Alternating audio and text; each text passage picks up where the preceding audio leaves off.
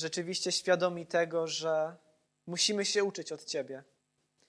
Że Panie, my narodziliśmy się nie sprawiedliwi, nie dobrzy, nie kompletni, ale Panie, obarczeni grzechem, z dala od Ciebie, z dala od Twoich obietnic, z dala od nadziei. Ale Ty, Panie, przyjąłeś nas właśnie takich obdartych, nędznych, słabych, głodnych. Ty nas, Panie, sadzasz przy swoim stole i Ty nas czynisz swoimi dziećmi. I dlatego teraz, Panie, otwieramy się właśnie na to, aby uczyć się od Ciebie. Abyś to Ty nam powiedział, jak mamy żyć, jaka jest prawda o Tobie. Abyś przez to słowo, Panie, prosimy Cię, zrób to, abyś przez to słowo przemówił do nas żywo i skutecznie. Aby to nie było rozważanie tylko jakiejś starożytnej literatury, ale żebyśmy rzeczywiście, Panie, w tym słowie spotkali się z Tobą, tak jak Ty obiecałeś, że będzie się to działo. O to prosimy, prosimy Cię w imię Jezusa Chrystusa. Amen. Bardzo mi miło Was wszystkich widzieć i rzeczywiście mogę dzisiaj w pełnym tego słowa znaczeniu powiedzieć, że miło mi Was widzieć. Chyba pierwszy raz w naszym zborze dobrze widzę wszystkich, których mam przed sobą. I to jest piękne. Wyobraźmy sobie taką sytuację. Pewien młody lekarz przeprowadzał badanie u pacjenta, który się uskarżał na e, bardzo uciążliwy ból głowy. No i w końcu się okazało w ramach tego badania, że w mózgu tego pacjenta znajduje się spory guz, który nieleczony może prowadzić do śmierci. No ten lekarz jeszcze nigdy wcześniej nie znalazł się w takiej sytuacji. Jeszcze nigdy nie musiał mówić żadnemu pacjentowi, że jakaś poważna choroba grozi mu śmiercią. No i zaczął myśleć o tym, że, że tego rodzaju diagnoza może całkowicie zdruzgotać tego człowieka emocjonalnie. Być może ten pacjent straci radość życia. Być może się odetnie od rodziny i przyjaciół. No więc w związku z tym wszystkim, zamiast powiedzieć mu o tym guzie, lekarz zapewnił go, wszystko jest w porządku. Niech pan bierze i buprom. Po kilku tygodniach bóle głowy powinny minąć. No i po kilku tygodniach ten pacjent zmarł. No to jest całe szczęście zmyślona historia, ale jakbyśmy ocenili takiego lekarza? Czy ktokolwiek by go chciał bronić, mówiąc, że przecież on chciał dobrze, że kierował się miłością, że nie chciał zranić uczuć pacjenta? No myślę, że nie. Myślę, że byłoby dla nas oczywiste, po pierwsze, że ten lekarz po prostu skłamał, ale co ważniejsze, po drugie, jego postępowanie przyczyniło się do śmierci tego człowieka. No, bezpośrednią przyczyną był oczywiście guz, ale lekarz mógłby tej śmierci być może jakoś zapobiec, przynajmniej spróbować, gdyby podzielił się tą trudną, bolesną diagnozą z pacjentem. To by było trudne dla obydwu stron, zwłaszcza dla pacjenta. Leczenie może by było kosztowne, wymagające, no ale celem jest uratowanie ludzkiego życia, tak? A jednak w taki właśnie sposób, jak taki lekarz, postępował Kościół w starożytnym Koryncie. Różnica polegała na tym, że o ile zadaniem lekarza jest ratowanie zdrowia i życia fizycznego, doczesnego, no to tam chodziło o zdrowie i życie wieczne. No i właśnie w pierwszym liście do Koryntian, w piątym rozdziale, który dzisiaj będziemy czytać, widzimy wspólnotę, która z jakiegoś powodu nie potrafi się zdobyć na to, żeby skonfrontować jednego z braci z tym, że życie, które on prowadzi, które nie ma nic wspólnego z Ewangelią, po prostu prowadzi go na potępienie.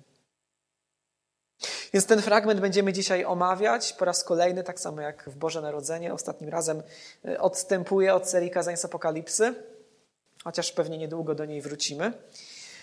No a właśnie tak jak już pastor zapowiadał, to dzisiejsze rozważanie będzie się obracać wokół tematu, który myślę, że jest ważny, a jest dzisiaj często zaniedbywany. To znaczy właśnie wokół tematu członkostwa w Kościele w świetle Biblii.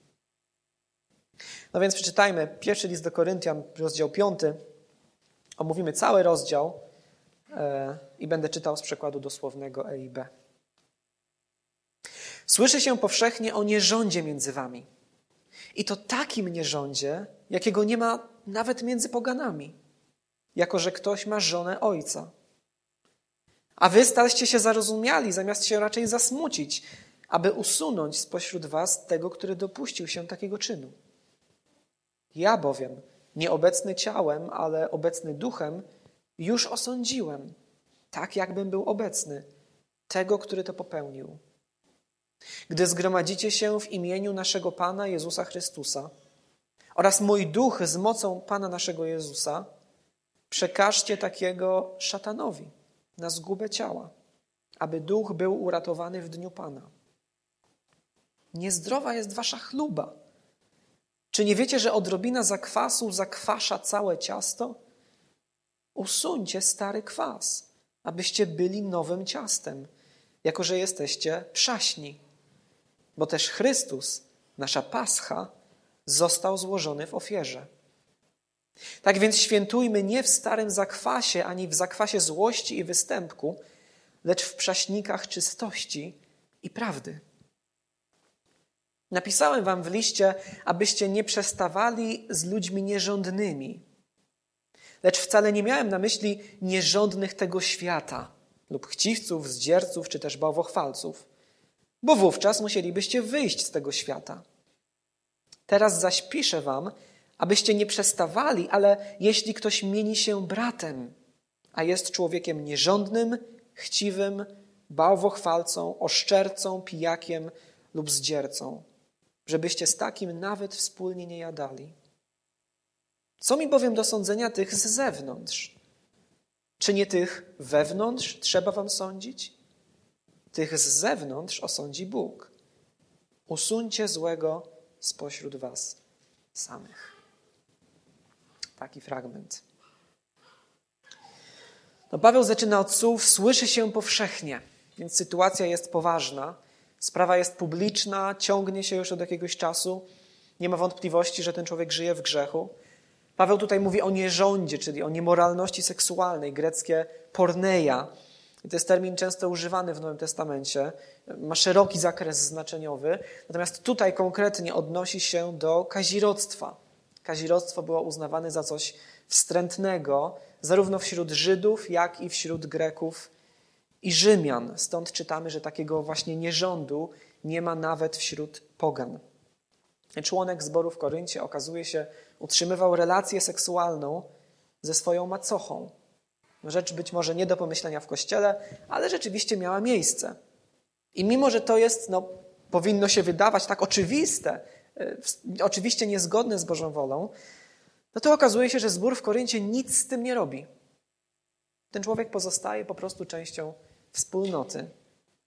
No i być może dzisiaj wielu by powiedziało, wspaniale, jak tolerancyjnie. Tak? Apostoł Paweł ocenia tę sytuację zupełnie inaczej i mówi w drugim wersecie, a wy staliście się zarozumiali, zamiast się raczej zasmucić. Potem szósty werset, niezdrowa jest wasza chluba. Co on ma dokładnie na myśli, pisząc o tej zarozumiałości y, czy, czy chlubie Koryntian, nie jest jasne. Podaje się kilka możliwości. Możliwe, że Paweł tutaj nawiązuje do konfliktów w zborze, które, o których mówił w poprzednich rozdziałach, do postaw, które się w tym zborze pojawiały, w kontekście tego, że jedni nauczyciele byli wyróżniani kosztem innych, tego, że ludzie szczycili się swoimi darami duchowymi. No właśnie dlatego Paweł potem pisał to, co pastor już czytał w rozdziale 12, że Bóg umieścił różne członki w ciele i każdy jest potrzebny. Dlatego, że w kościele w Koryncie niektórzy mówili, skoro ja mam taki dar, no to jestem najważniejszy, tak? Albo ktoś inny mówił, skoro ja nie mam tego i tego daru, no to co ja tu w ogóle robię? Więc Paweł patrzy na, to, na tę arogancję, na to szczycenie się, na tę pyszałkowatość, chlubienie się, które są w kościele w Koryncie i mówi, mimo że wasz zbór jest w tak beznadziejnej kondycji moralnej, że toleruje kazirodztwo, to wy mimo wszystko robicie z siebie nie wiadomo kogo. Być może tak, nie jest do końca jasne właśnie do czego on się odnosi w tym zarozumialstwie. Natomiast całkiem jasne jest to, co zbór w Koryncie powinien był zrobić. I Paweł tutaj mówi, zasmucić się, werset drugi, aby usunąć spośród was tego, który dopuścił się tego czynu. I dalej Paweł wyjaśnia, że on już podjął decyzję, chociaż go nie ma na miejscu. E, jest nieobecny ciałem, ale jest obecny duchem. My byśmy może dzisiaj powiedzieli obecny myślami. Mówi od trzeciego do piątego, ja bowiem nie obecny ciałem, lecz obecny duchem już osądziłem. Tak jakbym był obecny, tego, który to popełnił. Gdy zgromadzicie się w imieniu naszego Pana Jezusa Chrystusa oraz mój duch z mocą naszego Pana Jezusa, przekażcie takiego szatanowi na zgubę ciała, aby duch był uratowany w dniu Pana. Ciekawa to jest fraza. Przekażcie takiego szatanowi. Może naturalnie wzbudza naszą ciekawość. Paweł też jej używa w pierwszym liście do Tymoteusza 1,20, gdzie mówi, że Hymeneusza i Aleksandra, o których poza tym za dużo nie wiemy, przekazał szatanowi, aby zostali oduczeni bluźnienia. Zobaczcie, że tutaj w tym naszym głównym fragmencie to sformułowanie jest użyte jako synonim, e, zamiennik tego, o czym jest mowa w wersecie drugim. No bo co mają zrobić Koryntianie według wersetu piątego? Przekażcie takiego szatanowi. A w wersecie drugim usuńcie go spośród siebie. Więc o co chodzi? Paweł mówi zborowi w Koryncie, takiego człowieka należy wyłączyć z kościoła, z tej wspólnoty, w której panuje Chrystus, w której Duch Święty działa w szczególny sposób i należy umieścić go z powrotem w świecie, więc w tej sferze, która jest pod panowaniem szatana, która jest pod wpływem ogólnie złych mocy. To nie znaczy, że jemu zostaje odebrane zbawienie, no bo ani zbór w Koryncie, ani żaden inny zbór na świecie nie ma takiej władzy, nawet zbór w Rzymie. Ale to oznacza, że ten człowiek już nie będzie uznawany za brata. Nie będzie mógł służyć w kościele, nie będzie mógł podejmować jakichkolwiek decyzji dotyczących kościoła, nie będzie mógł brać udziału w wieczerzy pańskiej. Kiedy Pan Jezus powoływał apostoła Pawła do, no wtedy jeszcze nie apostoła, właśnie do, do służby apostolskiej, to powiedział mu między innymi coś takiego. Wyrwę cię od tego ludu, to znaczy od, od Żydów, od Izraela, i od narodów, do których ja cię posyłam, aby otworzyć ich oczy, odwrócić od ciemności do światła i od władzy szatana do Boga, aby otrzymali oni odpuszczenie grzechów oraz dział wśród uświęconych przez wiarę we mnie. 26 rozdział dziejów. Więc teraz ten człowiek ma utracić w pewnym sensie swój dział wśród uświęconych i zostaje z powrotem oddany szatanowi. Tak jak zbawienie domyślnie ma przynosić człowieka z tej sfery panowania złego do sfery panowania Boga. Co jest celem wyłączenia go z kościoła? Czy celem jest ukaranie, czy celem jest przeprowadzenie takiego mini sądu ostatecznego? No nie. Paweł mówi, werset piąty, przekażcie takiego szatanowi na zgubę ciała, aby duch był uratowany w dniu Pana. Więc ostatecznym celem jest to, żeby tym człowiekiem wstrząsnąć. Żeby on, będąc poza Kościołem, zrozumiał, jak wiele stracił i jak wiele jeszcze straci, i żeby się nawrócił. Myślę, że ta zguba ciała, o której Paweł tutaj mówi, to nie jest jego fizyczna śmierć. Czasem tak się te słowa rozumie. No ale jak fizyczna śmierć by się miała przyczynić do nawrócenia? Wiemy, że po śmierci już nie ma drugiej szansy, tak? że po śmierci ten czas łaski się kończy. Więc myślę, że raczej ta zguba ciała, o której Paweł tutaj mówi, to jest zniszczenie w tym człowieku tego, co cielesne, co ziemskie, co grzeszne. Paweł często używa słowa ciało w takim kontekście, nie moje ręce i stopy i wątroba, ale ciało, czyli to, co wciąż we mnie ludzkie, niepoddane Bogu. Dlaczego? No po to, żeby to, co w nim duchowe, to, co jest w nim Boże, zostało uratowane, zbawione, kiedy Jezus powróci. Więc według Pawła to wykluczenie ze wspólnoty człowieka, który trwa w grzechu, ma służyć jego zbawieniu. Nie ukaraniu, ale zbawieniu. Dalej, w kolejnych wersetach, apostoł tutaj używa w kontekście tej sytuacji, no myślę, że ciekawego obrazu jako argumentu. Obrazu, który jest zaczerpnięty ze Starego Testamentu i, i z życia religijnego Izraela. To znaczy mówi o święcie Paschy. 6 do 8 wersety. Czy nie wiecie, że odrobina zakwasu zakwasza całe ciasto? Usuńcie stary kwas, abyście byli nowym ciastem, jako że jesteście przaśni. Bo też Chrystus, nasza Pascha, został złożony w ofierze. Tak więc świętujmy nie w starym zakwasie, ani w zakwasie złości i występku, lecz w przaśnikach czystości i prawdy.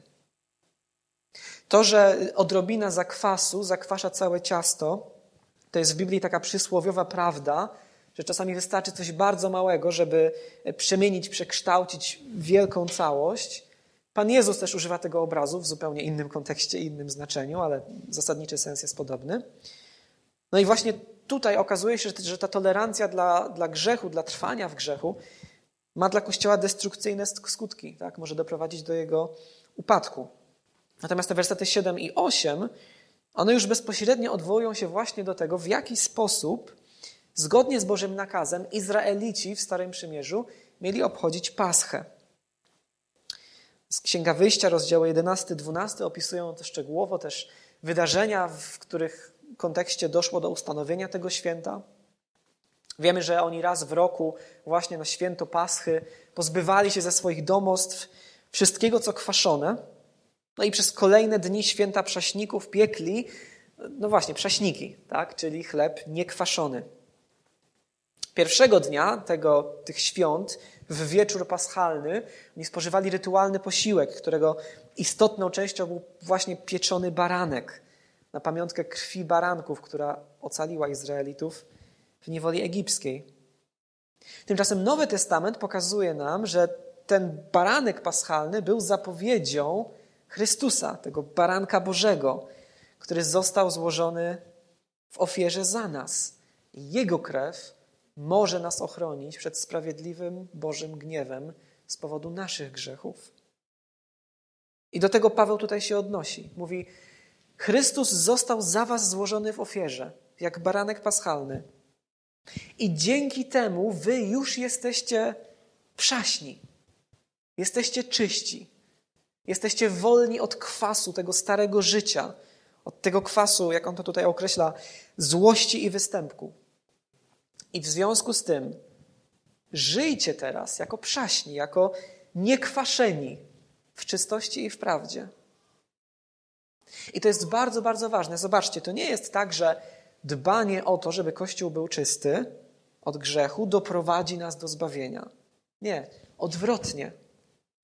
Ponieważ Chrystus za nas umarł, ponieważ ta czystość już jest naszą tożsamością, już jesteśmy uratowani, to teraz mamy żyć zgodnie z tą naszą nową tożsamością. I całe nasze życie ma być tym świętowaniem, o którym tutaj Paweł mówi, pełnym czystości i pełnym prawdy. Więc to jest taki ciekawy argument, ciekawy obraz, taki teologiczny, którego tutaj Paweł używa. Natomiast w kolejnych wersetach, 9 do 13, mówi już tak bardzo praktycznie o tym, jak zbór ma się zachowywać wobec tego człowieka. I mówi tak: Napisałem wam w liście, być może był jakiś zerowy list do Koryntian, który niekoniecznie miał się dla nas zachować w Bożym planie, ale być może powstał. Napisałem wam w liście, abyście nie przestawali z ludźmi nierządnymi.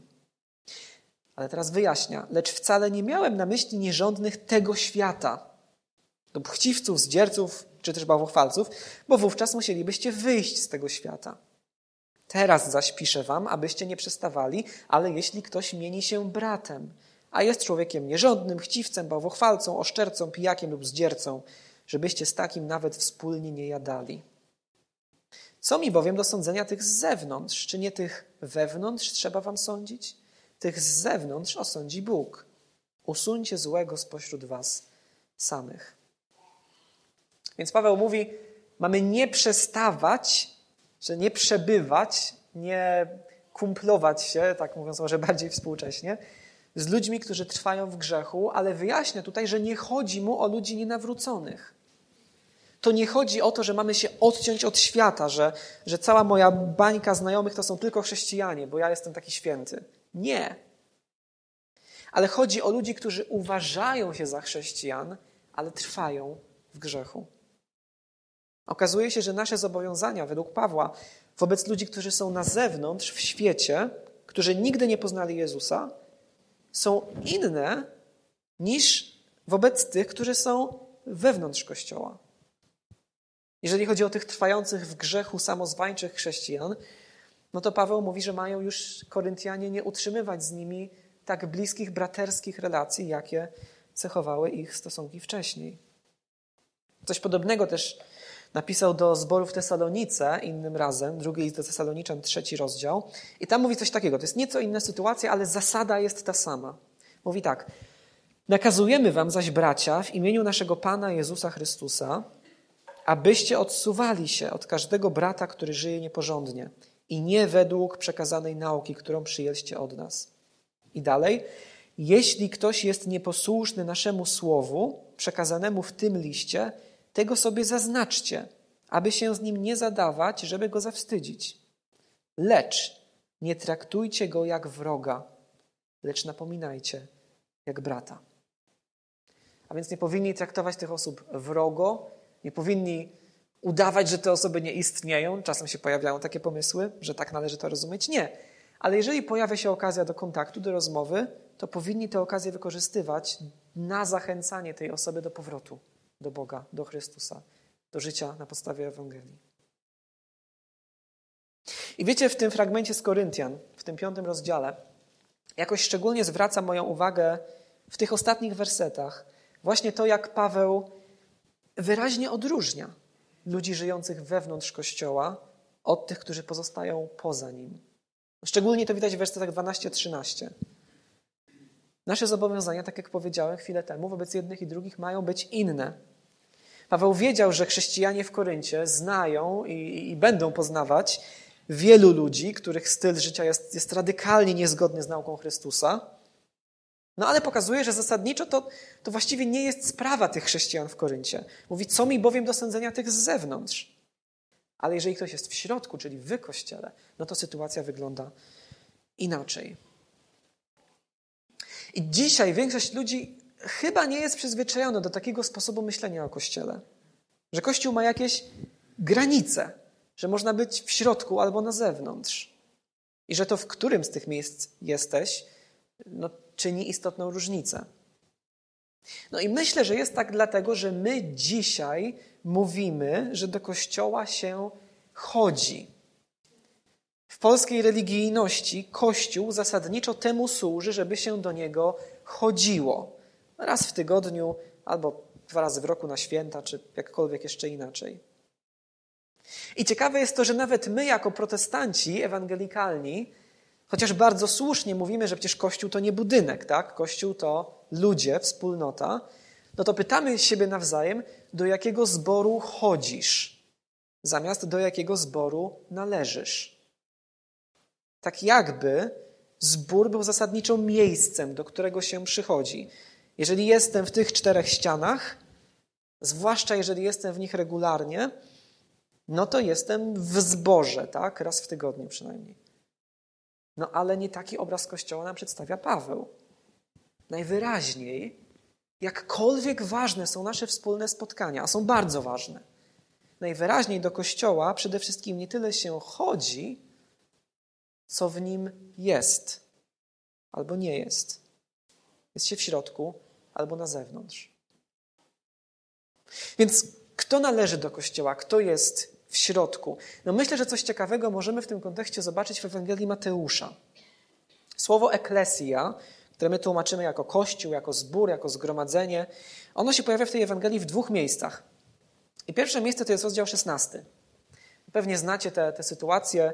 Jezus tam pyta swoich uczniów, za kogo go uważają. No i w odpowiedzi Piotr mówi w imieniu ich wszystkich, że, że uważają go za Mesjasza, za Chrystusa, za Syna Bożego. No i Jezus kieruje do Piotra słowa, które potem w historii Kościoła się okazały bardzo kontrowersyjne. Natomiast dla nas dzisiaj ważne jest to, co Jezus mówi o Kościele. Bo mówi tak, Ty jesteś Piotr, a na tej skale zbuduję Kościół mój i bramy Hadesu, czyli świata zmarłych, Szeolu, potęga śmierci, nie przemogą go. Więc Jezus tutaj mówi o jednym kościele, który zbuduje i który okaże się, uwaga, tak samo jak sam Jezus po zmartwychwstaniu, ten kościół okaże się nieśmiertelny, niezniszczalny. Nie tak jak pojedyncze wspólnoty, które powstają i upadają. Ten kościół będzie trwał przez wieki. No i w kontekście całego już Nowego Testamentu możemy powiedzieć, że częścią tego, tego powszechnego, tego niewidzialnego kościoła człowiek staje się, kiedy poznaje Chrystusa przez wiarę kiedy jego grzechy zostają przebaczone, kiedy staje się Bożym dzieckiem. Bramą do tego jednego, byśmy powiedzieli, niewidzialnego Kościoła jest wiara w Ewangelię, nic innego. Ale później w rozdziale 18 Ewangelii Mateusza Jezus używa słowa Kościół po raz drugi, ale już nieco w innym kontekście. I mówi tak, od 15 wersetu, posłuchajcie. Jeśli twój brat zgrzeszy, idź upomnij go sam na sam. Jeśli cię posłucha, pozyskałeś swego brata. Jeśli zaś nie posłucha, weź z sobą jeszcze jednego lub dwóch, aby na świadectwie dwóch lub trzech świadków była oparta każda sprawa. Jeśli zaś ich zlekceważy, powiedz zgromadzeniu, to jest już to co eklesja właśnie, czyli kościołowi, a jeśli i zgromadzenie zlekceważy, niech ci będzie jak poganin i celnik. Zapewniam was, cokolwiek zwiążecie na ziemi, będzie związane w niebie i cokolwiek rozwiążecie na ziemi, będzie rozwiązane w niebie. A zatem, jeżeli te wszystkie opisane tutaj kroki po kolei nie przyniosą skutku, jeżeli ten grzeszący brat czy siostra nie posłucha pouczenia Kościoła ostatecznie, no to ma być jak poganin i celnik, mówi Jezus. Czyli po prostu ma być nieuznawany za część Bożego ludu. Nie mamy obrzucić tej osoby kamieniami, nie mamy jej znienawidzić, nie, ale nie uznajemy jej za część Kościoła. Kościół ma prawo, żeby taką decyzję podjąć, Jezus mówi, ponieważ otrzymał niebiański autorytet. 18 werset, cokolwiek zwiążecie i tak dalej. No i kiedy Jezus mówi, że należy przedstawić sprawę Kościołowi, no to z pewnością nie ma na myśli, wiecie, zbioru wszystkich jego uczniów rozsianych po całym świecie, tak? W różnych krajach czy nawet w różnych miastach. No trudno by było, żeby ten globalny Kościół podejmował jakieś decyzje w sprawie pojedynczego człowieka. I wniosek, jaki z tego wyciągam, jest taki. Jezus tutaj mówi o Kościele lokalnym. Mówi o konkretnej, widzialnej wspólnocie, która jest jakby takim odbiciem tego globalnego Kościoła jako wspólnoty wszystkich uczniów. Więc rozdział 16 mówi o Kościele w skali makro. Rozdział 18 mówi o Kościele w skali mikro, o Kościele lokalnym, czyli właśnie zborze. I do jednego z takich zborów właśnie Paweł pisze pierwszy list do Koryntian, no i nakazuje mu wyłączyć człowieka żyjącego ze swoją macochą. Jaki więc obraz się wyłania z tego wszystkiego? Nie tylko z tych dwóch fragmentów, ale w ogóle z całego Nowego Testamentu. No taki, że o Kościele możemy mówić na dwóch poziomach jakby, albo w dwóch wymiarach. I w teologii protestanckiej to zawsze było bardzo ważne. Że możemy mówić o Kościele przede wszystkim w jego wymiarze niewidzialnym, tak? W tym sensie, w tym wymiarze, ty stajesz się częścią Kościoła, kiedy się nawracasz, po prostu. No i nikt nie może cię z tego Kościoła usunąć, ponieważ trzyma cię w nim sam Chrystus. Nikt cię nie wyrwie z jego ręki, to jest niemożliwe. Ale Biblia także mówi o wymiarze widzialnym Kościoła. Naszemu nawróceniu powinniśmy dać wyraz w ten widzialny, zewnętrzny sposób przez przyjęcie chrztu. Powinniśmy być też częścią tej konkretnej, widzialnej wspólnoty. No i to właśnie z tej konkretnej, widzialnej wspólnoty możemy zostać wyłączeni, jeżeli będziemy trwać w grzechu. No i tak zataczając wielkie koło, docieramy do tego wątku, od którego zacząłem i do te tytułu tego rozważania, dlatego że to wszystko oznacza, że najwyraźniej w Kościele pojawia się potrzeba, aby istniało coś takiego jak właśnie członkostwo. Dlaczego? Dlatego, że musi być jakiś sposób, żeby stwierdzić, kto należy do tego konkretnego zboru, a kto nie. Kościół to nie jest budynek. Kościół to nie jest miejsce. Kościół to jest wspólnota. No więc sam fakt, że przychodzę raz w tygodniu na Grunwaldzką 229, to nie wystarczy, żebym był częścią Kościoła.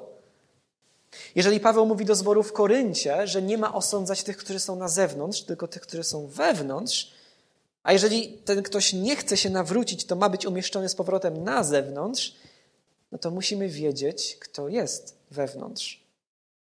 Musi istnieć jakiś sposób na to, żeby przyjmować tych członków, żeby w ogóle był sens dyskusji o ich ewentualnym wykluczeniu, kiedy niestety ono się okaże konieczne. w Mateusza 18 Pan Jezus daje Kościołowi autorytet i związywania, i rozwiązywania. I oczywiście najważniejszym elementem tym, tego widzialnego wejścia do Kościoła jest tutaj chrzest, no ale z drugiej strony w liście do Efezjan Paweł mówi, że mamy jeden chrzest, który łączy nas wszystkich. Tak? To nie jest tak, że jak pójdę do nowego zboru, to mnie ochrzczą po raz kolejny, a potem jeszcze kolejny raz i jeszcze kolejny raz. No nie, raz, a dobrze. Tak? Więc muszę być jakoś do tego konkretnego zboru przyłączany. Czy znajdziemy w Nowym Testamencie opis jakiejś procedury, jak to ma wyglądać? No nie.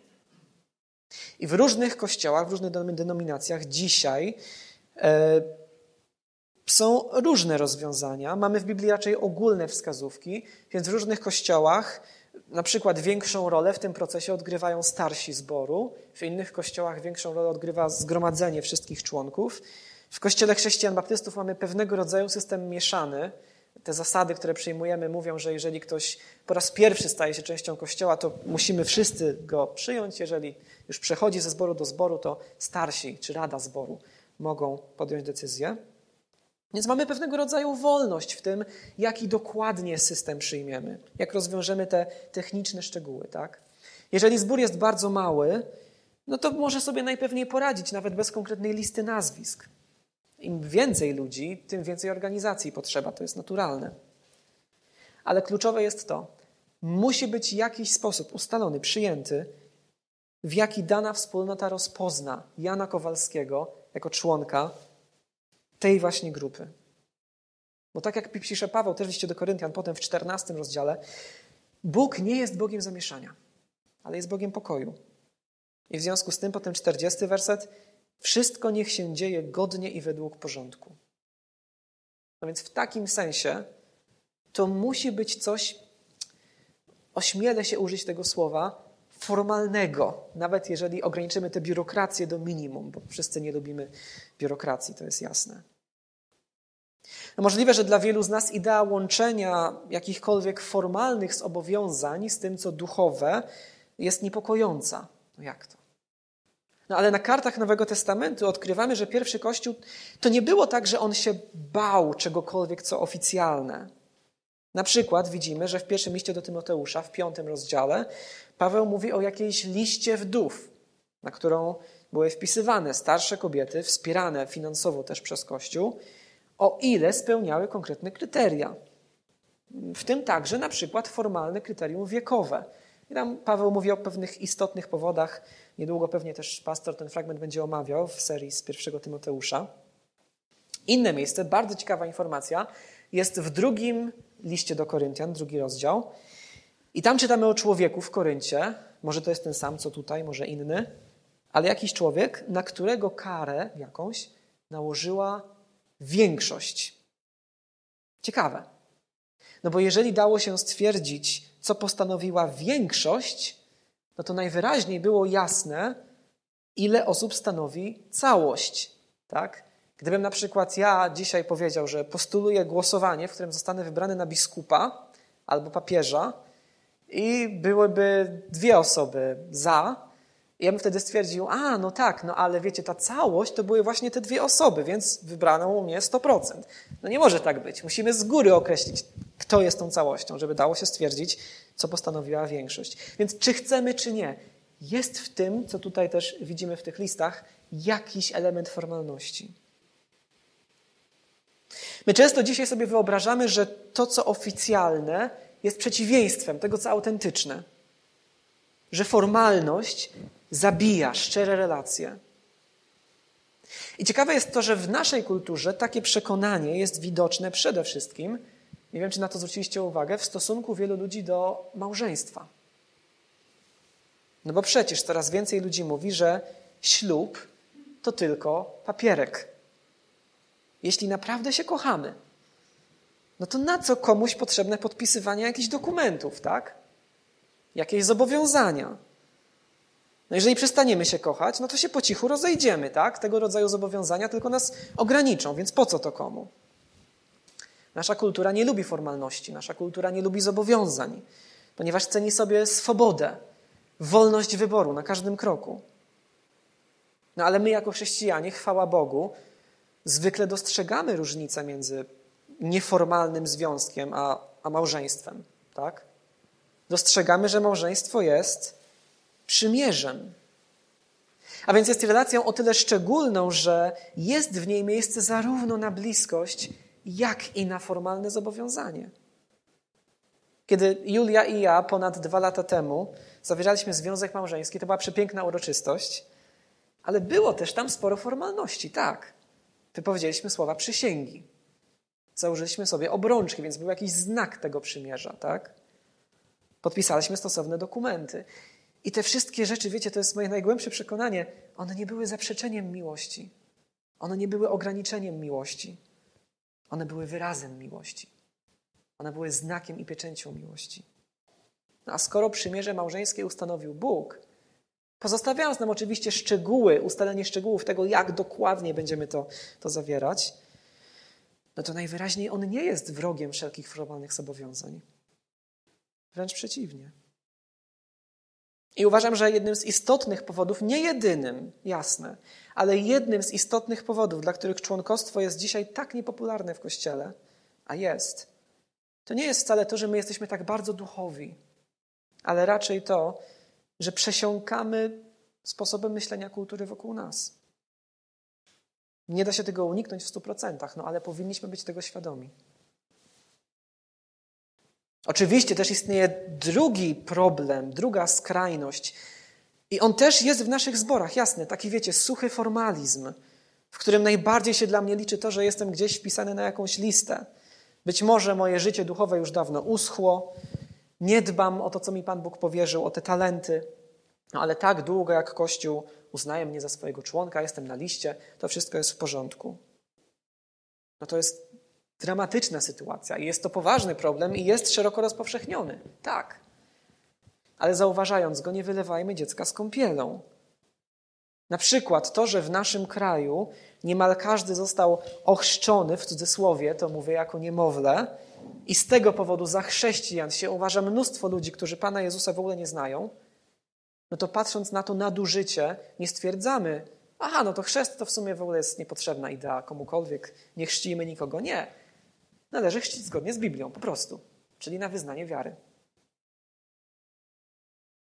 Jaki jest najgłębszy powód, dla którego powinniśmy, jestem przekonany, dbać o członkostwo? No taki, że Ewangelia zmienia ludzi. Że Chrystus został złożony właśnie jako ten baranek paschalny w ofierze i tych, którzy go przyjęli, którzy przyjęli tę ofiarę, on oczyścił, odkwasił, można powiedzieć. I zadaniem Kościoła jest składanie świadectwa o Ewangelii, nie tylko przez mówienie o niej, ale także przez to, że Kościół może wskazać na konkretnych ludzi i powiedzieć: Spójrz, świecie, ci ludzie należą do naszej wspólnoty, ponieważ ich serca uległy przemianie przez łaskę. Nie dlatego, że są idealni, bo nie są, ale dlatego, że ich życie zmieniło kierunek. Z takich ludzi składa się Kościół. Chcesz zobaczyć świecie, co to znaczy być chrześcijaninem, jak to wygląda? Niedoskonałym, ale uratowanym przez Chrystusa, to spójrz na członków naszej wspólnoty. I, i, i tamtej, i tamtej, i tamtej, i tamtej. I z tego samego powodu ta sytuacja, która miała miejsce w Koryncie, czyli pozostawianie wśród członków zboru osób, których życie po prostu nie wskazuje na to, że, że znają Chrystusa, no to wyrządza szkodę Ewangelii. Składa fałszywe świadectwo na jej temat. No bo wysyła komunikat: możesz być chrześcijaninem, uznajemy cię za brata i jednocześnie żyć swoim starym życiem. Nie upadać od czasu do czasu, ale trwać z dala od Boga. No ale wiara, która zbawia, ona zawsze wydaje owoc przemienionego życia. No więc traktujmy to poważnie, traktujmy członkostwo poważnie. To jest piękny przywilej i to jest piękna odpowiedzialność. I teraz biorąc to wszystko pod uwagę, podsumowując, w jakim miejscu jesteś Ty dzisiaj? Być może możesz się uznać za osobę nawróconą, ale nie przyjąłeś chrztu na wyznanie swojej wiary. Bóg Cię zbawił i chwała Mu za to i umieścił Cię w swoim kościele, w tym wymiarze globalnym, niewidzialnym, super, ale Twoja wiara jeszcze się nie wyraziła na zewnątrz. Jeżeli tak jest, no to podejmij decyzję. Dlaczego miałbyś to odkładać? Być może nawróciłeś się i dałeś się kiedyś ochrzcić, ale obecnie nie jesteś członkiem żadnego zboru. Bywasz w różnych wspólnotach, to tu, to tam, albo w każdą niedzielę oglądasz transmisję. Nie wtedy, kiedy jesteś chory albo daleko, ale regularnie. Może nawet regularnie się pojawiasz w konkretnym zborze i, i nawet udzielasz się i służysz, no ale nie podjąłeś decyzji, żeby się związać z tym zborem oficjalnie i trwale. No jeżeli jesteś w takim miejscu, to myślę, że warto byłoby to uporządkować. Bo wiecie, nieformalne związki mogą być ok, jeżeli trwają tylko pewien czas i są wstępem do małżeństwa.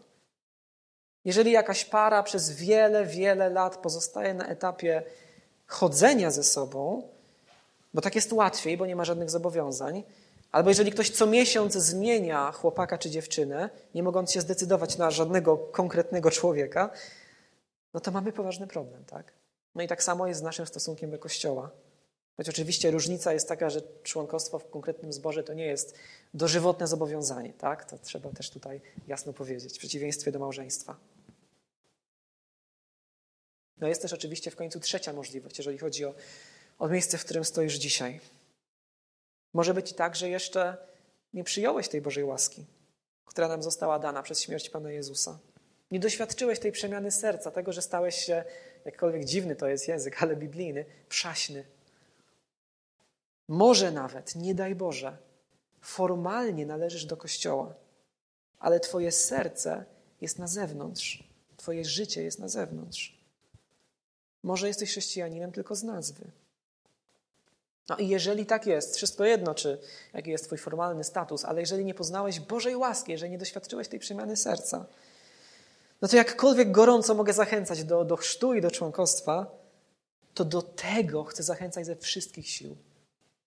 Przyjdź do Boga w modlitwie. Pojednaj się z Nim, pogódź się z Nim. Przyjmij to, że Chrystus umarł za Twoje grzechy. Poproś Go o przebaczenie, poproś Go o nowe życie i dostaniesz je. Nie ma możliwości, żeby On Ciebie nie przyjął, bo On zawsze przyjmuje tego, kto do Niego przychodzi. Każdego bez wyjątku. I bez tego, bez tej przemiany, wszelkie sakramenty, wszelkie formalności, no to rzeczywiście będą tylko pustą formą i niczym więcej. One mają sens wtedy, kiedy są wyrazem tej rzeczywistości, która jest już w nas, w środku. Pochylmy głowy do modlitwy.